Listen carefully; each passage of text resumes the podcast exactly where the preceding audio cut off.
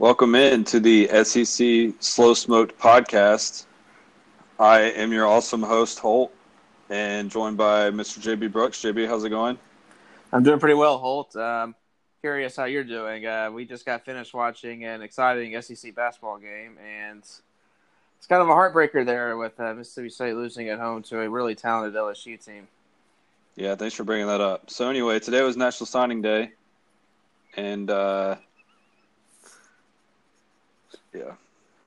So anyway, um, not a great day for Mississippi State, honestly. Um, I know most people probably don't care, but I'm a Mississippi State fan, and you know, lost out on on some uncommitted guys that we didn't get. I mean, not that we really expected to get them, but I was hoping to get like at least one of them. And uh, then we go ahead and lose to LSU at home in basketball. Just uh, kind of rough. Just keep staying behind the eight ball and SEC play. Everyone keeps telling us we're going to the tournament, but you know, it's uh, I, I just don't know why people think that. I mean, we're a 500 team in conference, so and below 500 with Kentucky coming up. So we didn't yeah. play Tennessee yet. Right. I mean, we'll get we'll dive deeper, you know, into this uh, issue, you know, later in this podcast. But as of right now, I think State is in pretty decent shape. But like you said, they've got to find some consistency. Yeah, absolutely. But uh, that being said, uh, thank everybody for uh, for joining us. Uh, whenever you're listening, whether it be, you know, I guess what what's today Wednesday, so I guess you're probably listening on Thursday, uh, maybe Friday, maybe sometime next week.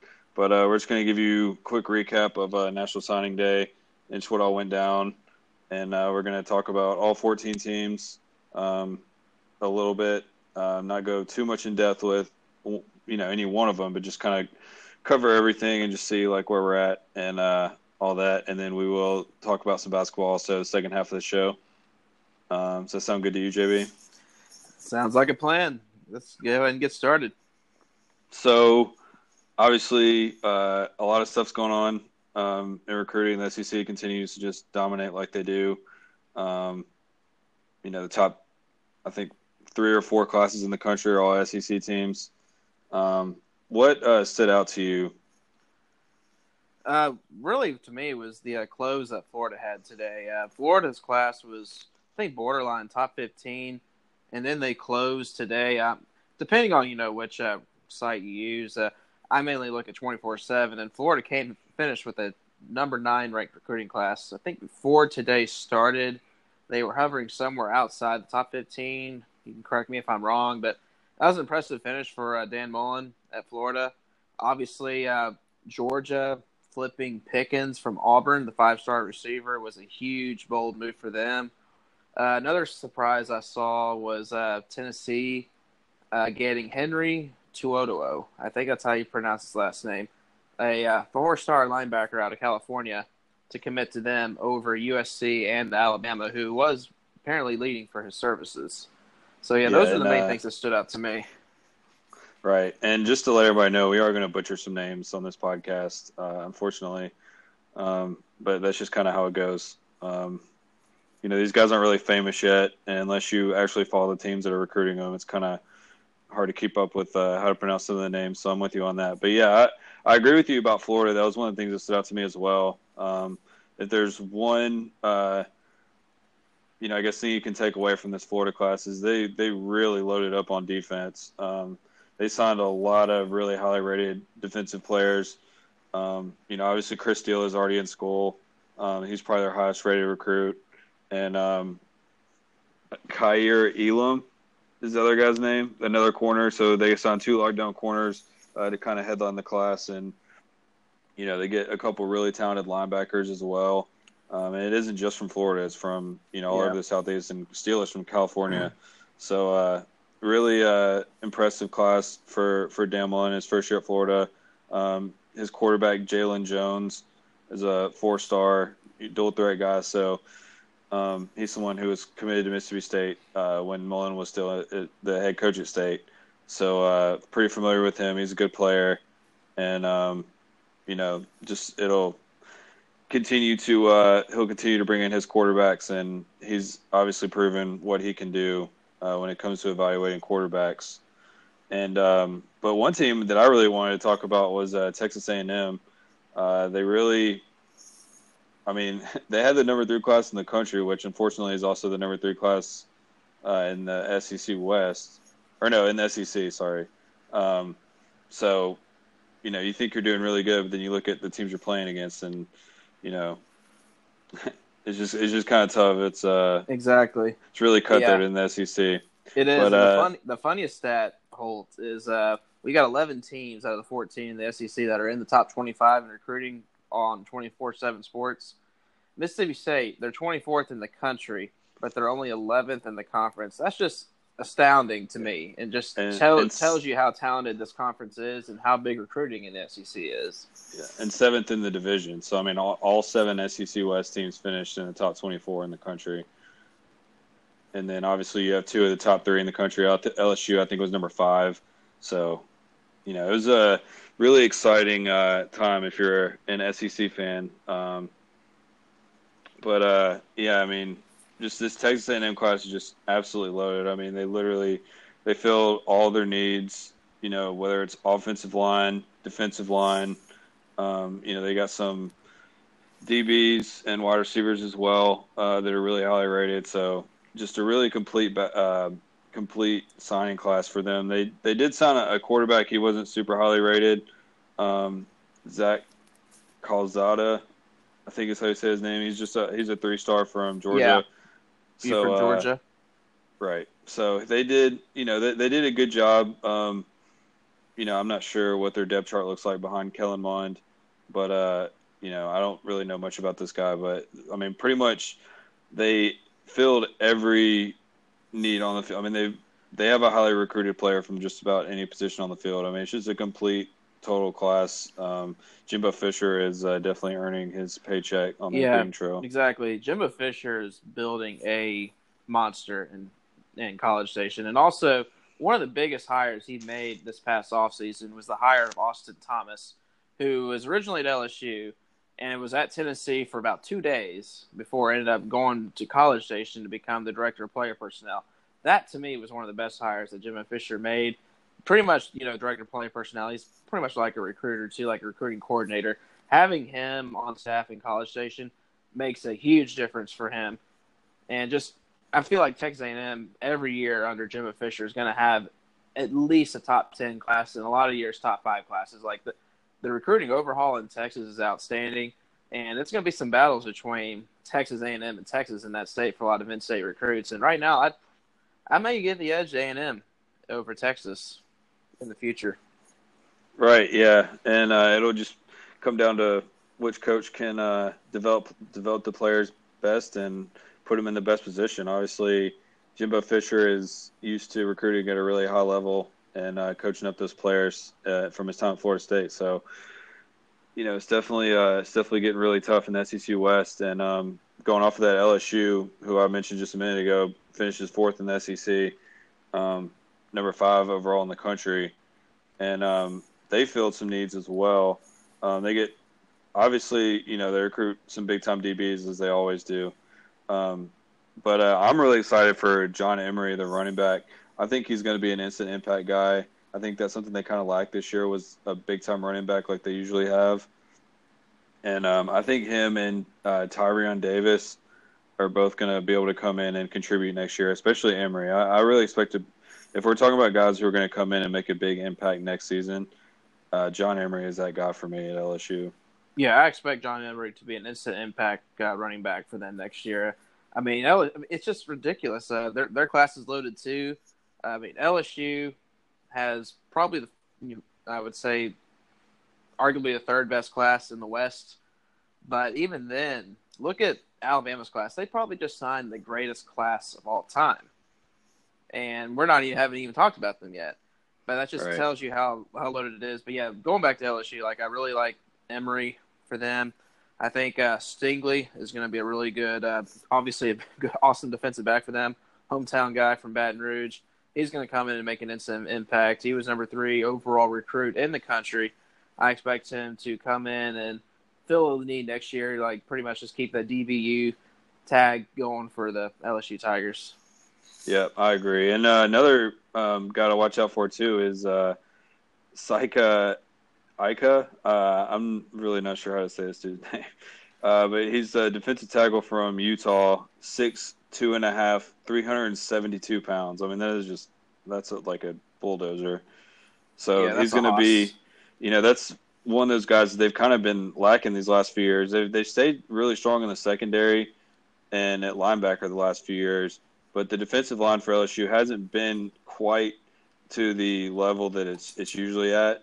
And I think having this guy in the middle is definitely going to open some things up for their you know their edge rushers and stuff like that. So it's definitely it's hard to believe that LSU's defense could get better, but I actually do believe that signing a guy like this will help. And they did, unfortunately, miss out on a guy from in-state to Alabama.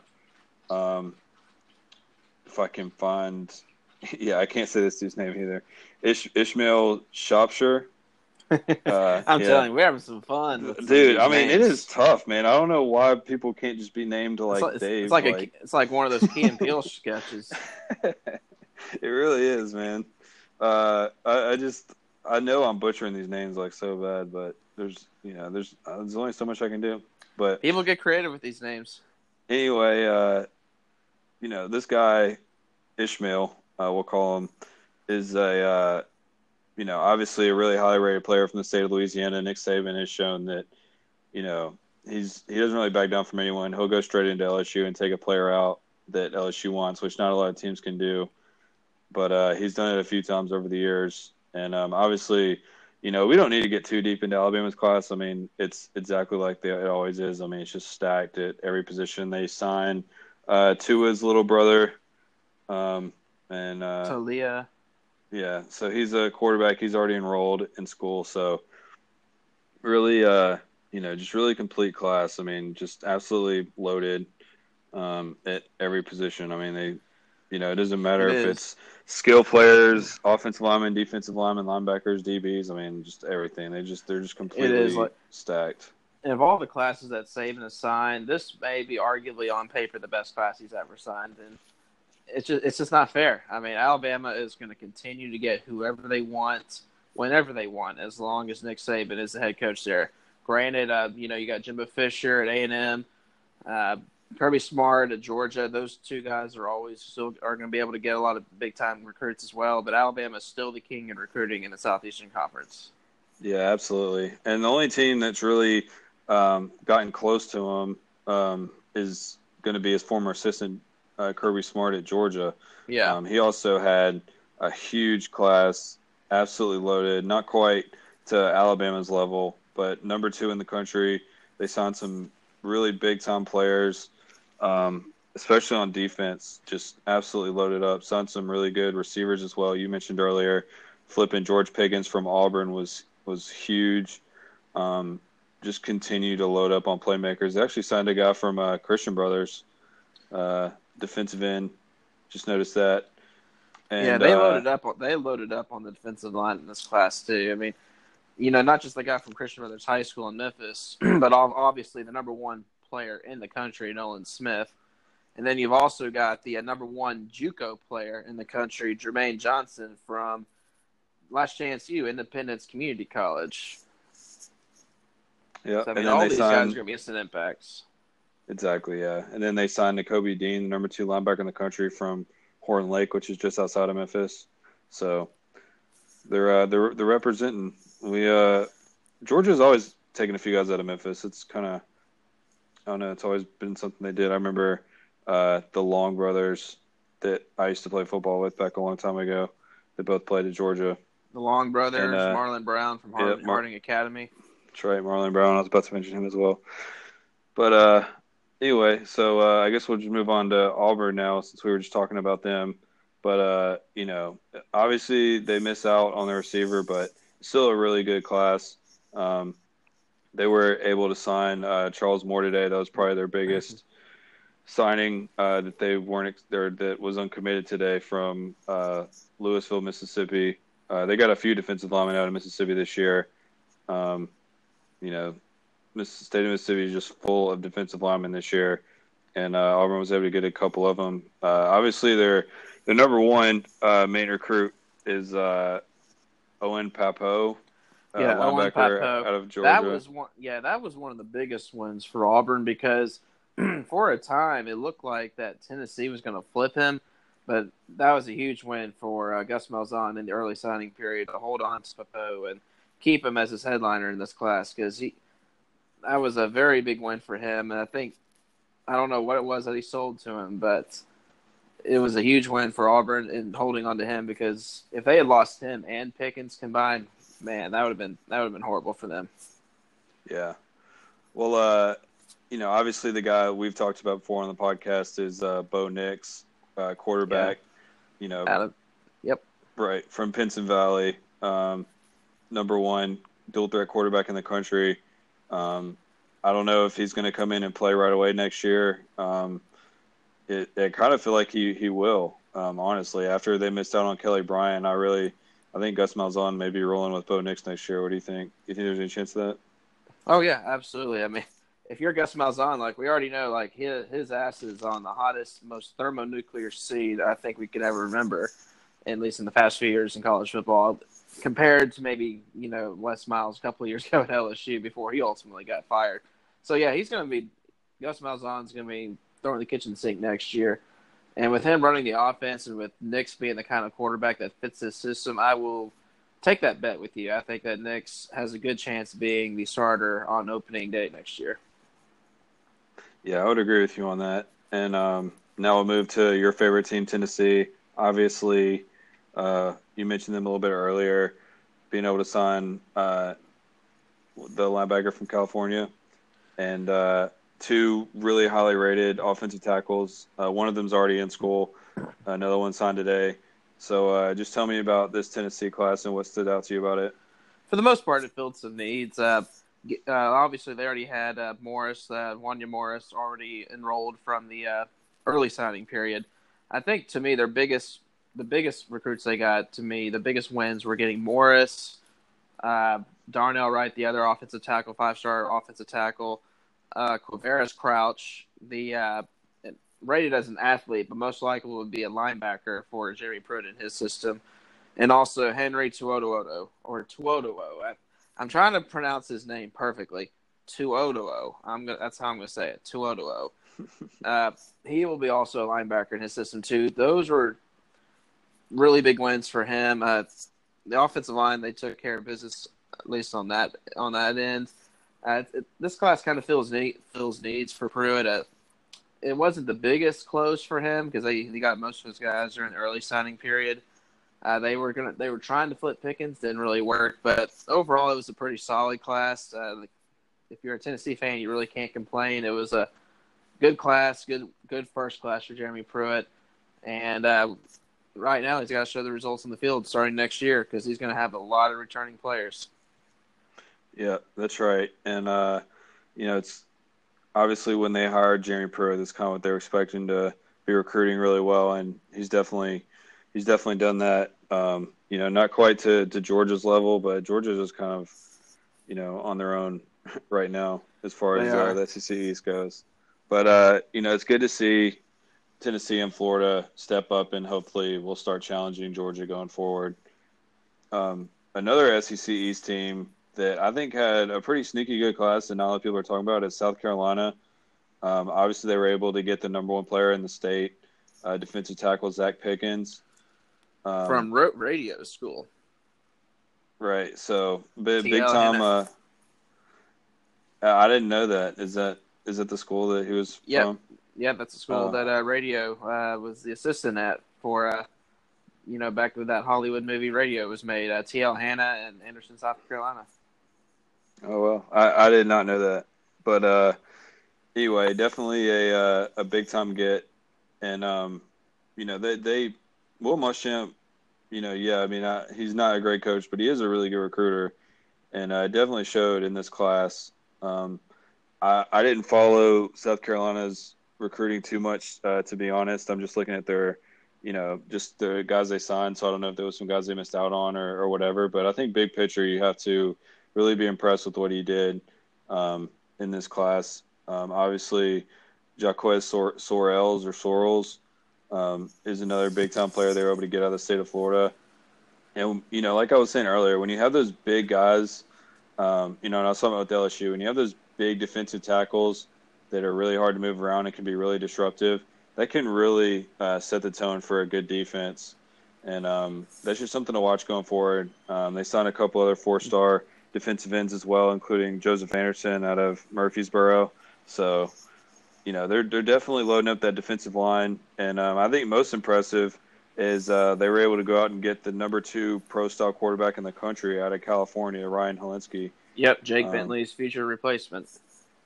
Yeah, so that that's it's going to work out perfect. He'll be able to come in next year and either, uh, you know, hopefully be able to play in just the four games so he can keep his red shirt and then uh, be able to take over once once Bentley leaves. But uh, definitely a huge gift for Will Muschamp. I don't know how Will Muschamp convinced the quarterback to come play for him, but yeah, me neither. I mean, you look at his history of quarterbacks; it's not been pretty. But I mean, that's a great get for uh, Will Muschamp to get Hilinski. Uh, he's going to be pretty much taking the reins uh, starting in 2020 when Bentley graduates. And like you said, uh, he could easily play just up to four games next year, keep his red shirt. But I have a feeling that Hilinski ha- is probably going to be a three-year guy. He's really, really talented. I, I've, I watched his tape. Uh, he's got a talented arm. He's got a lot of the arm talent, and we'll see how he develops at the college level. But I wouldn't be surprised if he plays more than four games because I in a way, I feel like he may be a three year caliber player. That's how talented he is.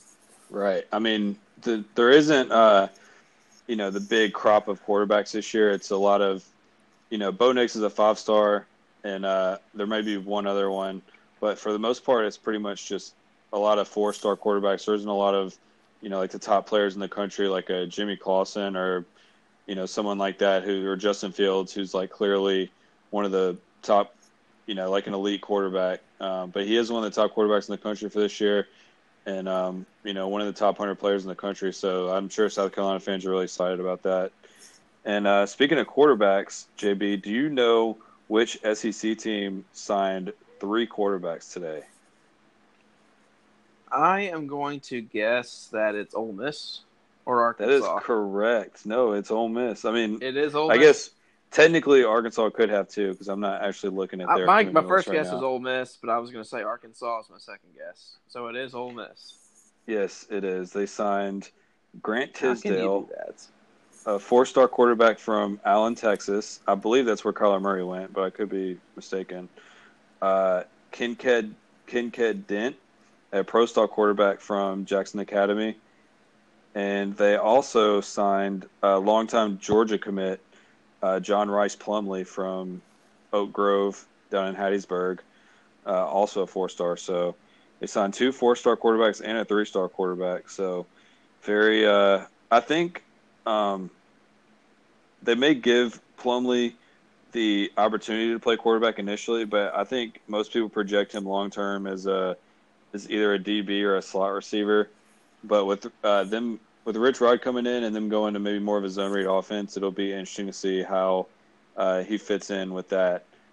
Um, but overall, it was you know I'm not really sure how they managed to sign three quarterbacks in one class. I mean, usually, usually once you have one, all the other quarterbacks are like, no, I'm not going there. So right. For, uh, yeah, like this good, class. Good for them me, for pulling that off, I guess. Yeah, yeah, this Ole Miss class to me is not like it's not flashy but it's also it's really heavy too. Like it's going to be a heavy senior class in a few years. You know, if all these guys stay, because they have 31 guys that were committed in this class. So it's a very heavy class. I think a lot of you can attribute to the attrition from the uh, Hugh Freeze scandal a couple years ago with guys leaving. So they had a little more scholarships opened up, but it's not a flashy class. But it should fill a lot of needs and help Ole Miss get to these next few years, where which could be a little rough, especially next year with this roster that they're going to have coming back after losing a lot of guys from last year's talented team. Right, but they they were able to get a couple of JUCO defensive players that I think um, they're going to need to come in and play right away, and I think can.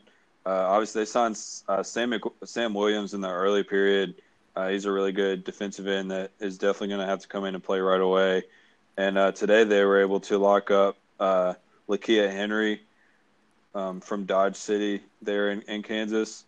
Uh, he's a four-star inside linebacker who I think is definitely going to have to come in and play right away, and that can be one of those guys that, uh, you know, is able to set the tone a little bit, and you have like that one really good player in the middle of your defense to uh, to kind of you know set the tone, and um, hopefully that can you know improve their defense going forward. Obviously, bringing in MacIntyre, um, I do expect them to be better on defense next year. But uh, the the big signing today was uh, for them was Jerrion Ealy uh, from Flo- right here in Flowood. Yeah, he plays Beautiful Flowood.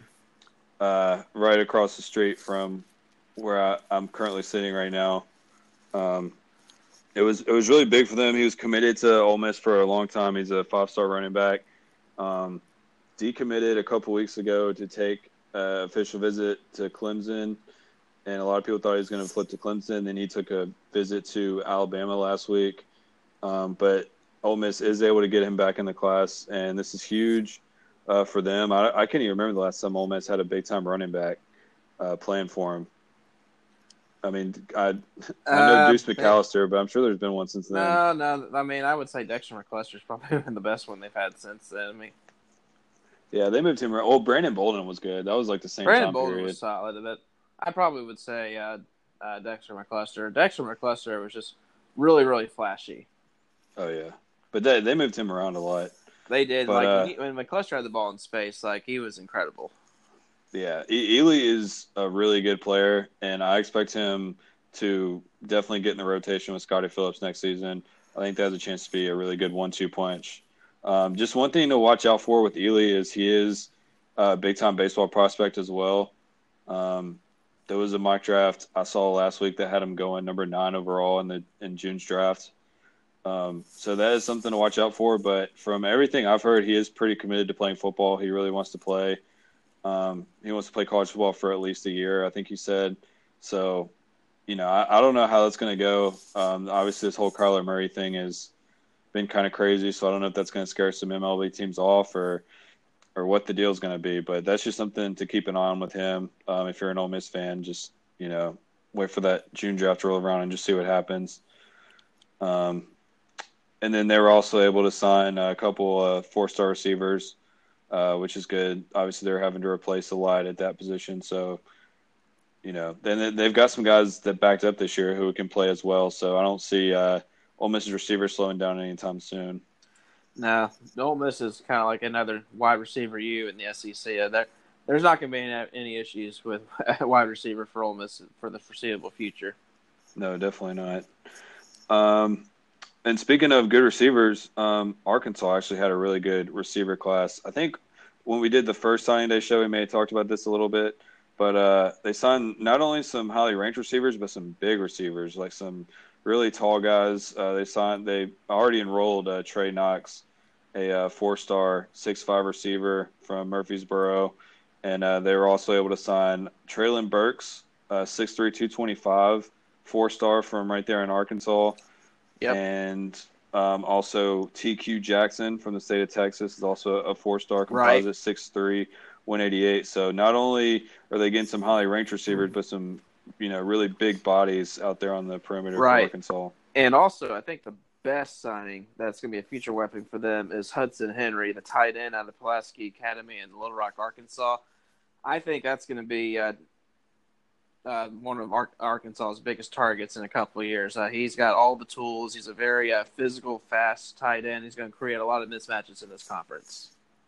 Yeah, and uh, you know we heard a lot about Morris's connections in Texas, uh, but he actually did a really good job in Louisiana as well, going down and getting a four-star corner from New Orleans and Devin Bush.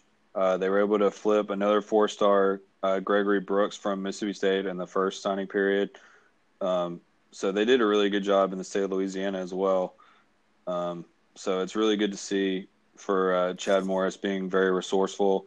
Obviously, Arkansas is a good state for talent, but not quite as much as some other SEC states. So they will have to go out of the state to get a lot of players. So yeah, exactly. And It's Arkansas, definitely good to will- see that. and yeah, and, and like we said, like he has Chad Morris has a lot of Texas connections, and there's plenty of talent to go around in the state of Texas. So there'll be plenty of guys for Chad Morris to get, and this is a really good class for Arkansas. This is for Chad Morris's first class. It's a lot better than any class that Bret Bielema ever brought into Fayetteville. So this it's a step in the right direction for Arkansas. If you're a Hog fan, you got to be pleased with this class. It, it's not you know the greatest class ever, but this class is a good uh, cornerstone for the future that Chad Morris is building in Fayetteville.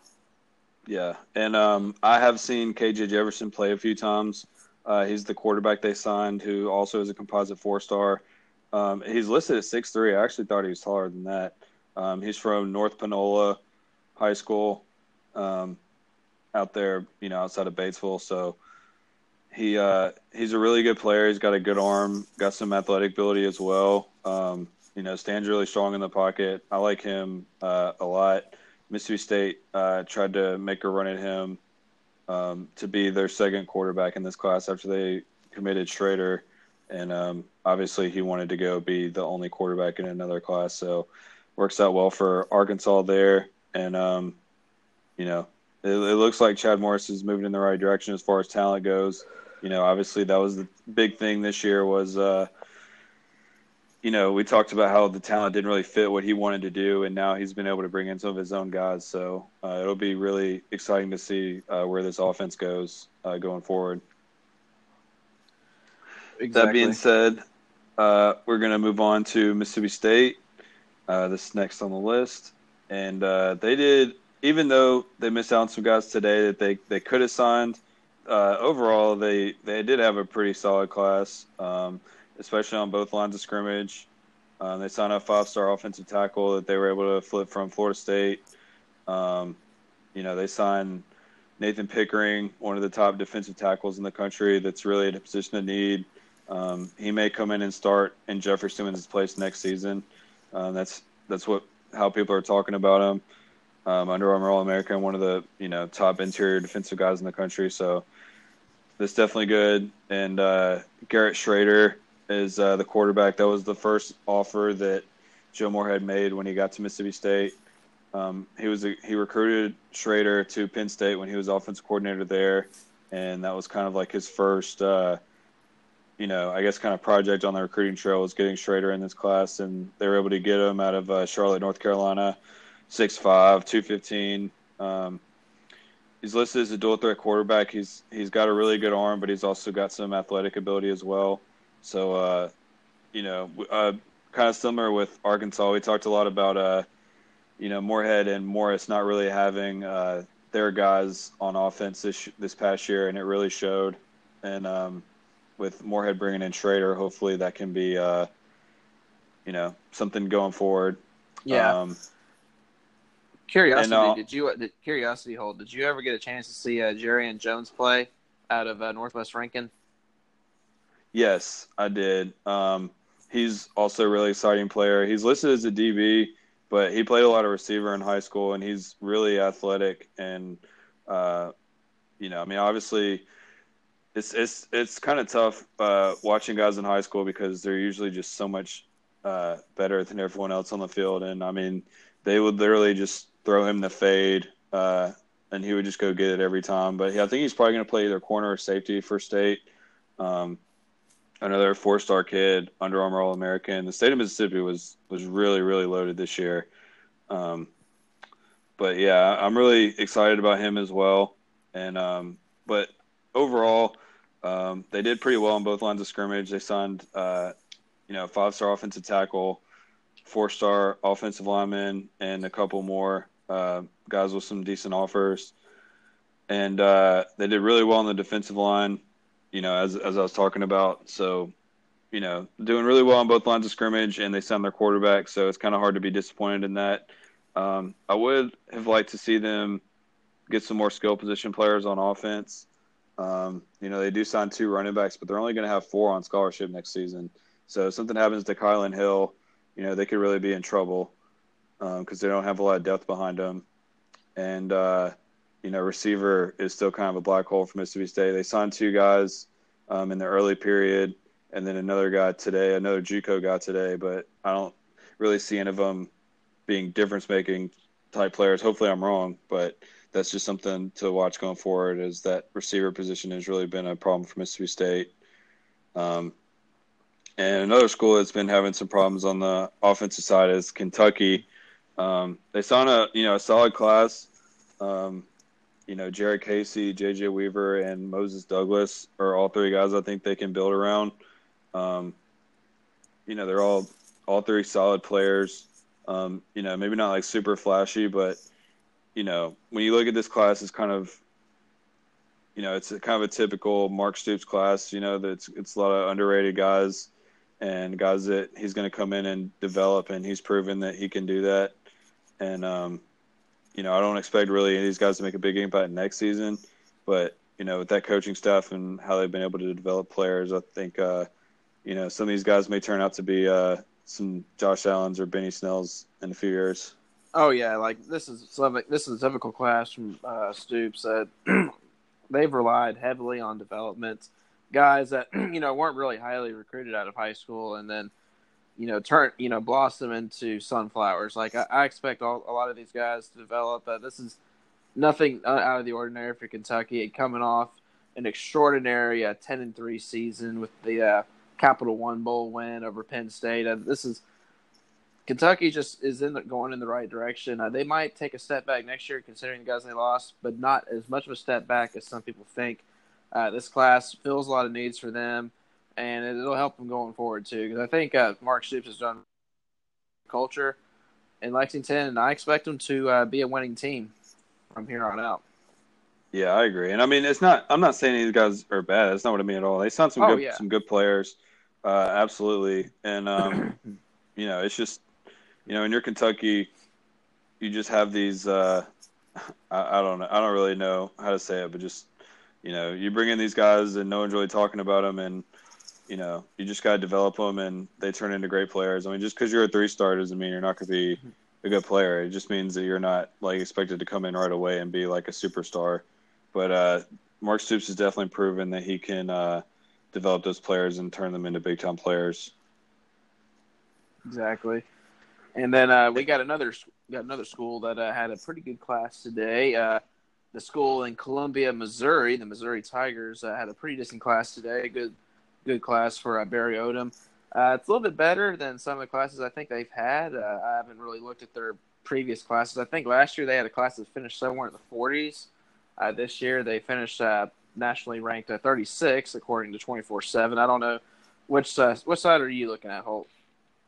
Yeah, I always just look at the composite just because it's easiest. The twenty four seven composite rankings. Yeah. Yeah, that's that's what I use. Yeah. Yeah, it was a good class for them too. Jelani Williams uh, was one of the early enrollees out of uh, Parkway North. Uh, going to be a really solid safety for them. Uh, like you said, it's or like not, not like you said, like I said. I think this is a really solid class for uh, Barry Odom. Uh, he's kind of establishing a pretty good culture in, in Columbia. They had a couple good years with Drew Lock, quarterback. They got Kelly Bryant next year it was really a really unfortunate situation for Missouri football to have the postseason ban coming in next year off off the uh, NCAA investigation. So uh, it's kind of surprising, you know, bad timing too that this happened right before signing day. But luckily, I don't think it really affected them as much, and uh, it was a pretty solid class for them. Yeah, I think just the fact that it's just next year, I think, um, is probably you know probably okay.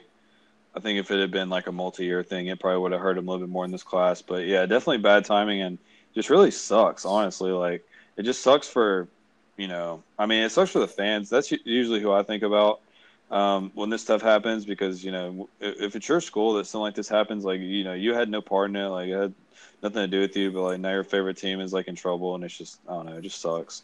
And, it um, does. And from everything I've heard, it doesn't even sound like it was even that bad. Like it wasn't. Like North Carolina had a lot worse fraud than Missouri, but of course they said they didn't do it, and Missouri admitted to it.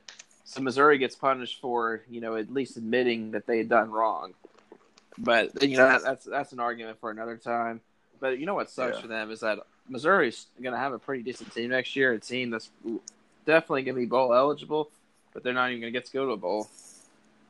Yeah, it, it really sucks, and also just feel really bad for Kelly Bryant because all this stuff happened before he even got there, and he had to go through this whole process of, you know, transferring after he you know gets beat out by you know maybe one of the best quarterbacks to, you know, I hate to say this like at this point, but you know maybe one of the best quarterbacks of all time just happened to come in like right behind you, just a historic talent, and uh, take your job, and then yeah. you get like one chance to go have like one last year somewhere and like try to do something big and I think he made a really mature decision about picking Missouri too, because you know, I, obviously it's not.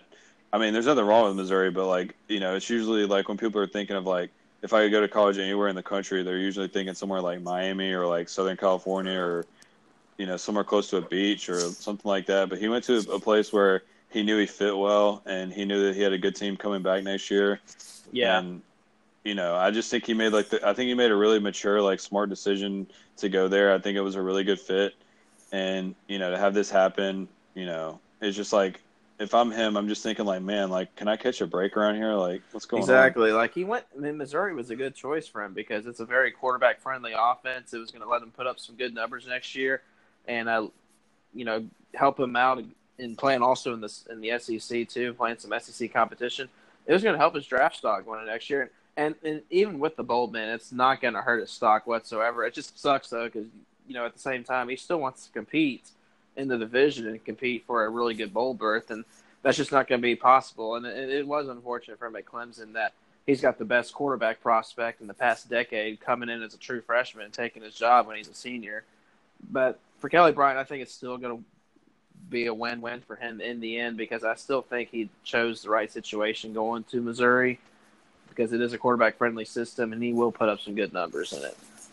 Right. And then uh, obviously they signed another four star quarterback, Connor Bazelak, or uh, excuse me, um, from Dayton, Ohio. So he's the guy that uh, probably come in kind of similar to, you know, what we were talking about with the guy at South Carolina, where he's just going to come in, probably play in his four games next year, keep his red shirt, and then uh, he could potentially be the guy after Kelly Bryant leaves in 2020. Yep. So I mean, like you like you talked about with uh, Florida earlier, uh, th- he probably will uh, redshirt. I would say probably maybe play four games next year if possible. But I would think that uh, Barry Odom will try to get him redshirted and have him ready to go in 2020 after Kelly Bryant departs. All right, and uh, last but not least, we will talk about the Vanderbilt Commodores. Derek Mason um, signs another you know, good class. Um, you know, number 57 in the country, last in the SEC. But, you know, I mean, being last in the SEC really isn't anything, you know, to be upset about. I mean, you're still recruiting at a pretty high level. Um, but anyway, it'll be, you know, I, I don't know. What, what do you have uh, to say about this class? Really anything? I mean, it's what you would expect of Vanderbilt. I mean, you know, you're not going to be able to compete in the top 30, top 25 at Vanderbilt for recruiting. I mean, it's just it's hard to do that in football recruiting, uh, especially at a high academic institution. But Derek Mason is getting the most out of the guys that he has. He's established a culture where you're not going to go to a bowl every year, but you're at least going to compete, and then you'll have a you know that one season every couple of years where you probably will get into a bowl. And that's what you can expect at Vanderbilt, and that's what that's the expectations there is to compete every year and then go to a bowl every few years. And this class will just continue what Derek Mason has built. Right, and they Vanderbilt always plays you know really hard, and uh, they were in a lot of games they played this year, um, and they also signed a defensive end from Christian Brothers, uh, Christian James. So I guess that Christian Brothers uh, defensive line this past year was pretty nasty with him and uh, the guy from uh, Georgia. I forgot his name, but uh, anyway, definitely a you know, really exciting uh, signing day for all of us SEC fans, and you know, I guess now all we really have is like spring practice and like the spring games that we can all freak out about for no reason. and uh, it's it's kind of sad because you know, like the end of football season, you know, feels like the end, but really it's not the end until signing day. So now it's kind of like officially over, and uh, you know, I'm gonna have to start. You know, I know baseball starts in a little bit, so I'm gonna be into that. I know you're into basketball, mm. and I try to keep up a little bit, but not quite mm. as much. Right, but uh, that wraps it up pretty much for uh, National Signing Day, and that, and at least in that department, I would like to move on and talk a little bit about basketball. Uh, you know, we're in early February now, so we're getting into the home stretch for uh, conference play. Uh, this week marks the halfway point in conference play uh, through conference season. So now is when you really got to buckle down and start getting some quality wins for the teams that are in the middle of the pack in order to, to make it to the big dance. as of now, uh, we've got three teams that I think are in solid position with Tennessee, Kentucky, and LSU. I think all three of them are almost lock or pretty much locks to make the tournament. Tennessee and Kentucky are definite locks, no matter what they do the rest of the season. I think both of them are locks. LSU, I think, is almost lock.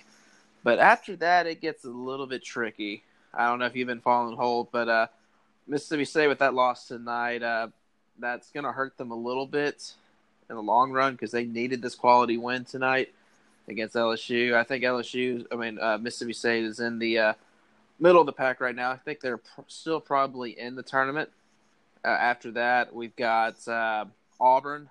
Auburn is uh, kind of hit a little rut uh, mid-season, but I think as of now, if they continue their trend and maybe finish 500 the rest of the season, they should be in. The programs I'm a little concerned about now are Ole Miss and Florida.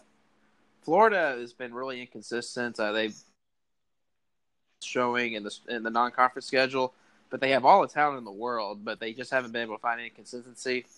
They need to find some more quality wins this rest of the season in order to make the tournament. And as of now, I don't have them in the tournament. Ole Miss, I have them in, but I have them more hovering around the uh, nine and ten seed range, which is just barely in.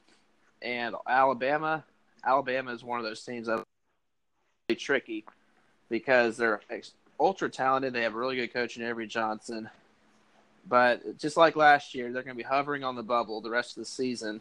Uh, they're currently sitting at, I believe, four and four in conference play, or five and. Four. So uh, as of now, I, I, think I would put them in as maybe an eleven or a ten seed.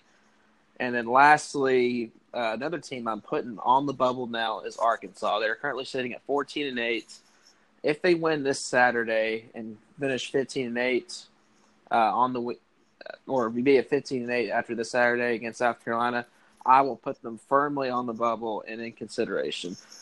But if, if your school hasn't been mentioned, that would be Vanderbilt. Let me see. Who have I not mentioned yet, Holt? Texas A&M, South Carolina. Yep. So Texas A&M, South Carolina, Vanderbilt, Georgia, you and Georgia. If those those to me you're gonna have to win the SEC tournament in order to make the tournament. I, South Carolina had a chance to get on the bubble, but with last week and uh, the game that they lost last night to Kentucky, I would pretty much take them off the bubble. Uh, they're gonna have to probably win the conference tournament. So, uh, do you have anything to say, Holt?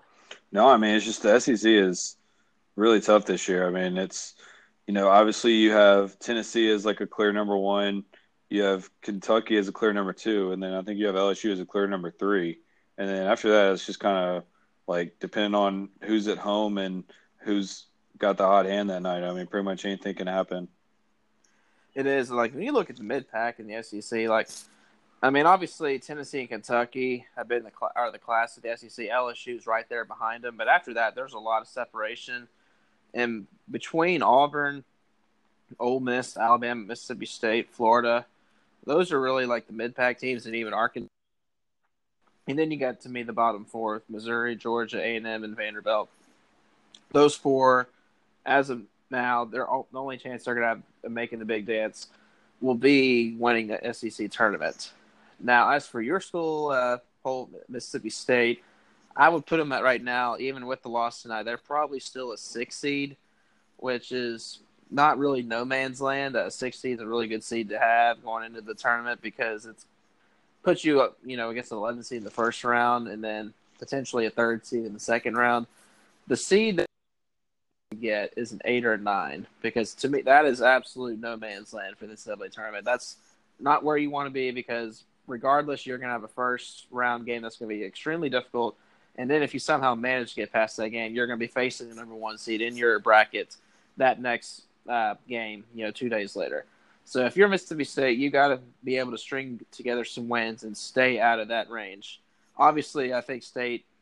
You, if you're a State fan, you do want to make the tournament. I think they still will make the tournament. I don't. I'm not worried about them at all, but they need to to uh, string together some more wins starting this Saturday against Kentucky in order to stay in that five to six range. Yeah, and uh, they still have Kentucky and Tennessee left on the schedule, but other than that, uh, it does lighten up a little bit. The first half of the conference schedule has been really tough, but uh, the second half should loosen up a little bit, and they should be able to you know, if, if they can get through the stretch 500, then I think they can finish the season on kind of a strong note and hopefully, uh, hmm. you know, maybe do something in the SEC tournament. But uh, you know, that that being said, I do want to ask you a couple questions. Um, like who obviously Ole Miss has been a pretty surprise, a big surprise so far this year. But who, like, who's been your biggest surprise? Like, who have you been really impressed with in the SEC that you weren't expecting it from?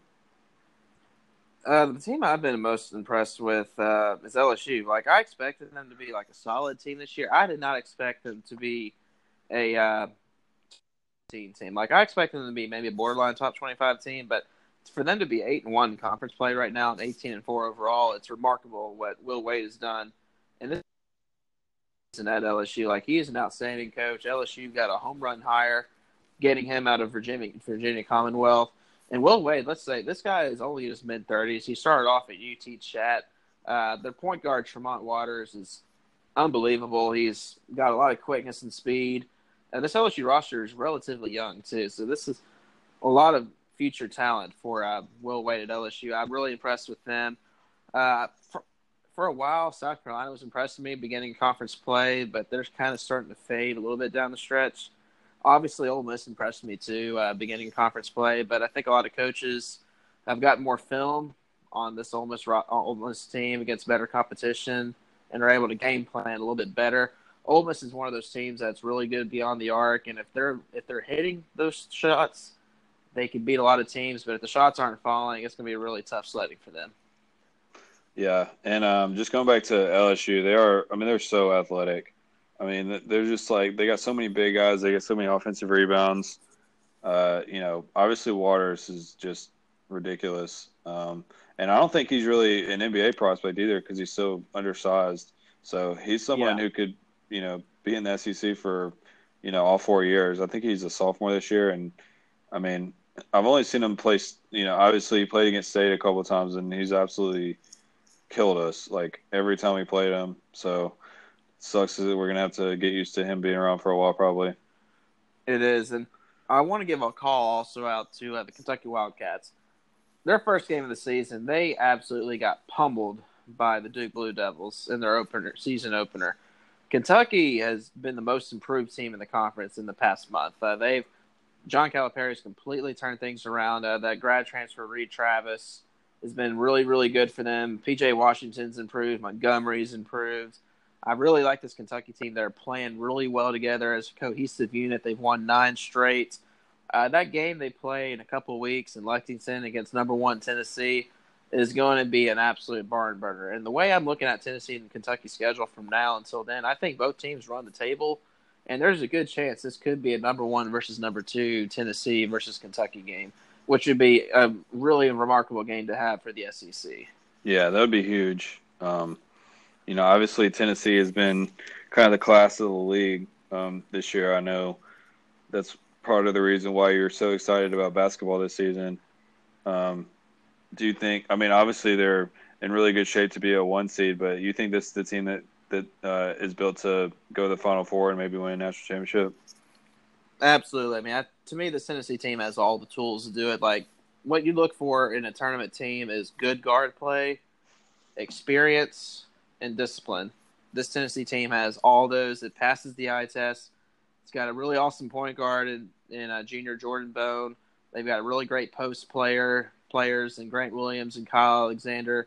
Really good wing players uh, that can make threes with uh, Admiral Schofield, uh, Lamonte Turner, Jordan Bowden Bowden to me is probably the sixth man of the year in the SEC. He's been outstanding. He was the starter last year. He has been now moved to the bench and the first man off the bench. Uh, he's probably gonna be the sixth man of the year. He'd be my sixth man of the year. Uh, you got the best thing about their about their team on offense is they're averaging 87 points per game, but they're able to really space the floor because they've got three shooters in Bowden, Turner, and uh, Bone, and even Schofield all of them combined are shooting over 43% when you combine all their stats together. That's really helping them space the floor and helping Grant Williams not be double teamed down low. So if you're in defense, that's really stressful because you can't if you double team Williams, you're leaving one of those guys open out on the perimeter. And if you don't double team him, you're going one on one against Grant Williams, who other than Zion Williamson is probably the best post post player in college basketball. So it, it's it's very tough to defend that Tennessee team. Their defense efficiency is roughly around 25th in the country. It should be a little bit better for them to be a championship team, but as of now, I definitely would slate them as a Final Four team. But their defensive defensive efficiency has got to be a little bit better, in my opinion, for them to win a national championship. But as of now, I think they're definitely a Final Four team. Yeah, I could tell you are really itching to talk about Tennessee, and I just had to I had to let you loose there for a minute on uh on our listeners. And you got you got to let the dog eat sometimes. I know you're uh, dying to uh to talk about Tennessee. Um, all right, It's good to be elite in something for one year. I mean, I mean, I expect them to be pretty good next year, but at least to finally be really, really good in something and be elite is it's it's been it's great. I mean, it's been it's been some hard times in Knoxville. So yeah, I, it's an exciting team. I'm I'm enjoying the ride, and we'll see what happens. Yeah. Well, uh, give me your most disappointing team so far this year. Obviously, you know, there's been a few of them. We mentioned some of them already. I, unbelievably, it's no question it's going to Vanderbilt. Uh, losing Garland doesn't help at all. I mean, I, I, think a lot of it has to do with losing their uh, star point guard, freshman point guard Darius Garland to season-ending injury. That dude must But, have I mean, been they're really good. Is all I gotta say. That that dude must have been awesome. He was like he was a five-star recruit. Uh, he was going to be a uh, projected lottery pick going into the NBA draft this year. He was really, really talented player. Uh, I mean, I had Vanderbilt in the preseason as one of my SEC tournament teams. Like I had no doubts in them. But uh, Bryce Drew and this team, like they just had no identity. Like they have not really been able to hit on the stride since since Garland went down, and they're zero and nine in conference play. They were, I think, nine and four going into conference play, and they have lost ten straight. So this is they're the most disappointing team in the SEC this year. Uh, it almost feels like Bryce Drew's kind of lost the team a little bit. They nearly upset Tennessee a couple weeks ago. Uh, lost to them in overtime. Should have had the game won and let it slip away. But other than that, Vanderbilt is definitely my most disappointing team. All right, and uh, lastly, we are coming up on the one hour mark uh, when we usually like to try to get out of here. But uh, I just have to ask you one more question. Um, what have you eaten lately? Uh, well, shit, I'm trying to think. Well, I've had some pretty good food. Uh, during the Super Bowl, I had some. Uh, my uh, girlfriend made me some really, really good uh, stuffed tacos that were delicious. She made some homemade meatballs that I put away. Uh, she did some fried sausage that I ate, and um, I'm trying to think of the other thing that she made some spinach dip that I ate too. So like Super Bowl, I had some really good food, and also I had some fried pickles and some wings. So I had a little bit of a little bit of everything in the last couple of days. So was it? Did y'all have a party or was it just you and her? It was just me and her. It's- Wow, and she cooked I all mean, that I- stuff I- for you. She cooked all that stuff a few days before for a uh, for a work project, but Uh, okay. I got to, I got three I got to reap the benefits from it because a lot of this food she didn't really like herself, but she did it for the work project, and of course I'm the one that gets to reap the benefits from it. So I guess I get to get the Alex treatment, what it feels like to be Alex to get free food. Yeah. Must be nice. Um, like just cooking a lot lately and just trying some different stuff. I've been trying to be healthier. And uh, tonight, I actually, um, there were some frozen chicken wings on sale at Kroger. So I got those and uh, I found this recipe for how to slow cook them in a crock pot.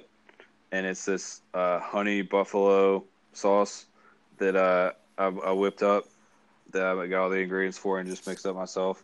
And uh, it's pretty good. I'm not gonna lie. It wasn't uh, you know, frozen chicken, frozen meat usually isn't great, um, but it was actually pretty good. Uh, I wish I had like some like restaurant I'd been to, but I just you know, just like I said, I've been trying to be healthy lately, and I haven't really been traveling a lot, so just been trying to trying to eat at home. But hopefully, uh, we'll be able to hit up some spots um, at some point. Um, I don't know if when I'm gonna be in Memphis again. Uh, you know, I know we got to go to the Catfish Hole in uh, Fayetteville, and we got a bunch of other recommendations too um, on our Twitter. So Yeah, Catfish Hole is number one on my list for destinations in the SEC that I want to eat at. I can't eat catfish due to allergies, but I will definitely hit up the uh, all you can eat chicken tenders and put away all the hush puppies that the restaurant can make for me. You put ketchup on hush puppies, or you eat them by themselves? No, I hush puppies by themselves. They don't need ketchup. To me, good food does not need ketchup. I mean, I'm, I am the biggest ketchup connoisseur that you will meet, but for me, hush puppies are awesome by themselves. I don't need to dip them in anything. I might dip them in some like you know melted butter, but other than that, I'm not putting ketchup on hush puppies. I like ketchup on hush puppies. I don't know why, but I've just always done that. Um, I just wouldn't do it. But also, uh, you know, you said you'd be in Memphis sometime again. You should come up to Memphis uh, for March Madness. You know, I came to uh, Flowood, Mississippi. We partied and watched the uh, March Madness uh, first round and second rounds last year. So maybe it's time for you to return the favor. Depending on where we are, if you're uh, if you don't go to Destin, if I don't go to Destin, then we can definitely uh, watch the tournament together because that is my favorite sporting event of the year, regardless of what my interest in college basketball was that season. So we could plan on that. well, if my work schedule works out, and uh, if your girlfriend promises to cook a bunch of food, then I'll come. Sounds good. I'll get on that. Dude, I, I still haven't even met your girlfriend. Are y'all are y'all like going steady now? Like, what's up? Ah, we're doing we're doing really well now. we're doing really really well. Oh, that's good to hear, man. I'm glad. So you and Alex both have girlfriends. I don't know what's going on with Dalton, but I guess out of the four of us, I guess two of us are single still. I, I guess Dalton's still single, so I'm I'm Yep, all right. Two As, of you, two, two, two of you are single. as long as two long, of us. as long as I'm not the only one, I'm okay with it. right. you just don't want to be the only one. I don't think you have to worry about that because I, I wouldn't count on Dalton. Yeah. Well, he talks a big game, but he's also kind of a sweetheart. So I feel like I feel like uh, if the right girl came along, he he would be all right with it. He He he tries to he, he tries to act like he would never, but anyway, I know no, none of the people listening care about our friend who's never on the podcast, but just thought of that randomly. And I, you know, me and you, we don't talk a whole lot anymore. You know, what I mean, we text, but we never talk. Like, so it's kind of weird. This is like all we get. It is like because we haven't been doing as many podcasts lately. Just you know, it's kind of been a little bit of a dead period. College football season ended. I mean, I'm still heavily involved in watching college basketball, and so is Alex. I know you're probably just watching, you know, just a little bit. I don't, I don't really know if you're watching as many games besides Mississippi State games. Are you? No, not really. I, I did watch. Uh, I watched the Ole Miss Texas A&M game tonight because uh, it was on, and I was, you know, trying to fix my dinner, and I uh, just was flipping around the channel. So that was a pretty good game. Um, Ole Miss was able to hold on, but yeah, I, I don't watch a ton of basketball, especially NBA. I'm just not interested at all. Um, you know, I'm much more of a baseball fan, and I'm ready for the season to start. Um, and it's going to be a while. So you haven't really watched any of the uh, top teams in college basketball, like Duke, Tennessee, Virginia, Michigan State, Uh, Michigan, I watched Gonzaga. I watched the Duke Kentucky game to start the season, and I I don't think I've watched them play since then. But so uh, really just Mississippi State. yeah, pretty much. Unfortunately, I, I wish I was a, a better, you know, fan. But truth is, basketball just isn't my favorite sport. Really, I'm, you know, I'm much more into baseball and football. And I, I will watch college fair. baseball though. So that's the thing is like I'll watch college baseball. I'm like, you know, I'll watch. uh They have the bases loaded thing on ESPNU. I'll watch that, and that'll just be like, you know, they'll just flip around to all the games, and uh that's always pretty fun. And I'll watch Mississippi State. You know, you can watch most of their games on SEC Network Plus now, so I'll stream a lot of their games, and uh you know, I really enjoy that. You know, baseball is a really big deal at Mississippi State. Um, like a really big deal. It is. And college baseball is definitely getting a little bit more popular than it has been. I mean, definitely college athletics has been driven by football and basketball mainly, but baseball has definitely gotten a little bit more popular in the past five, ten years. Yeah. Well, the you know it's you know you talked about March Madness, but uh you know the SEC tournament and the national tournament in college baseball is also really exciting. Um, uh, you know, it doesn't really get a ton of buzz, but uh, it's actually a lot of fun. And um, obviously, the SEC is great at pretty much everything, but it might be the best at baseball. I mean, there's Oh yeah, I agree. I think I think the SEC is better at baseball than any of its sports, and that that includes football too. I mean, there's like, there's legitimately ten to twelve SEC teams that could win the SEC this year. I mean, that's that's how deep it is. That's how many good teams are. That's how many good players are. I mean, you're watching guys who are going to be first, second, third round draft picks, future MLB players. Like, you know, it's really It is, and yeah, it's big time. I mean, there's it's just uh, really exciting to to watch, and obviously, you know, being a Mississippi State fan, it's it's huge in Starkville. it is, and I feel like it's more wide open in baseball too. Like like you said, I think, like you said, there's ten or twelve teams that can win the ACC, but usually every year there's legitimately four to six teams that could win the conference. In football, you can only maybe say one. Besides Alabama, you can maybe say there's one challenger for them in football, but other but in baseball, it's always wide open. Yeah, and like there's no like uh like it's not really an upset like in in baseball. You know what I mean? Like one of the best teams could lose to one of the worst teams and like it's just kind of like another game. Like it It's may just a series. It's a series. it Yeah. may surprise you like a little bit, but at the same time like it's just like that's just baseball. That's just how it goes. it's baseball. You catch a team on a bad day, you you, you can beat them. Like it's not. It's a lot less discrepancy. You know, like in baseball, like a bad team can easily beat a good team. You don't see that as much, and in, obviously you don't see that in football. You'll still see it in basketball sometimes, but you'll see it a lot more in baseball. Yeah, it's just it's not unusual at all. Like that's why there's no such thing as like an upset in baseball because I mean it's just not. It just doesn't really No, happen no- way. Yeah, upsets don't happen in baseball, and and that goes back to uh, you know in basketball with the NCAA tournament. Like that's what the NCAA, tur- NCAA tournament is built on is the upsets by a lot of these uh, you know non Power Five schools, like from these small conferences that are FCS in football, but in basketball they are Division One.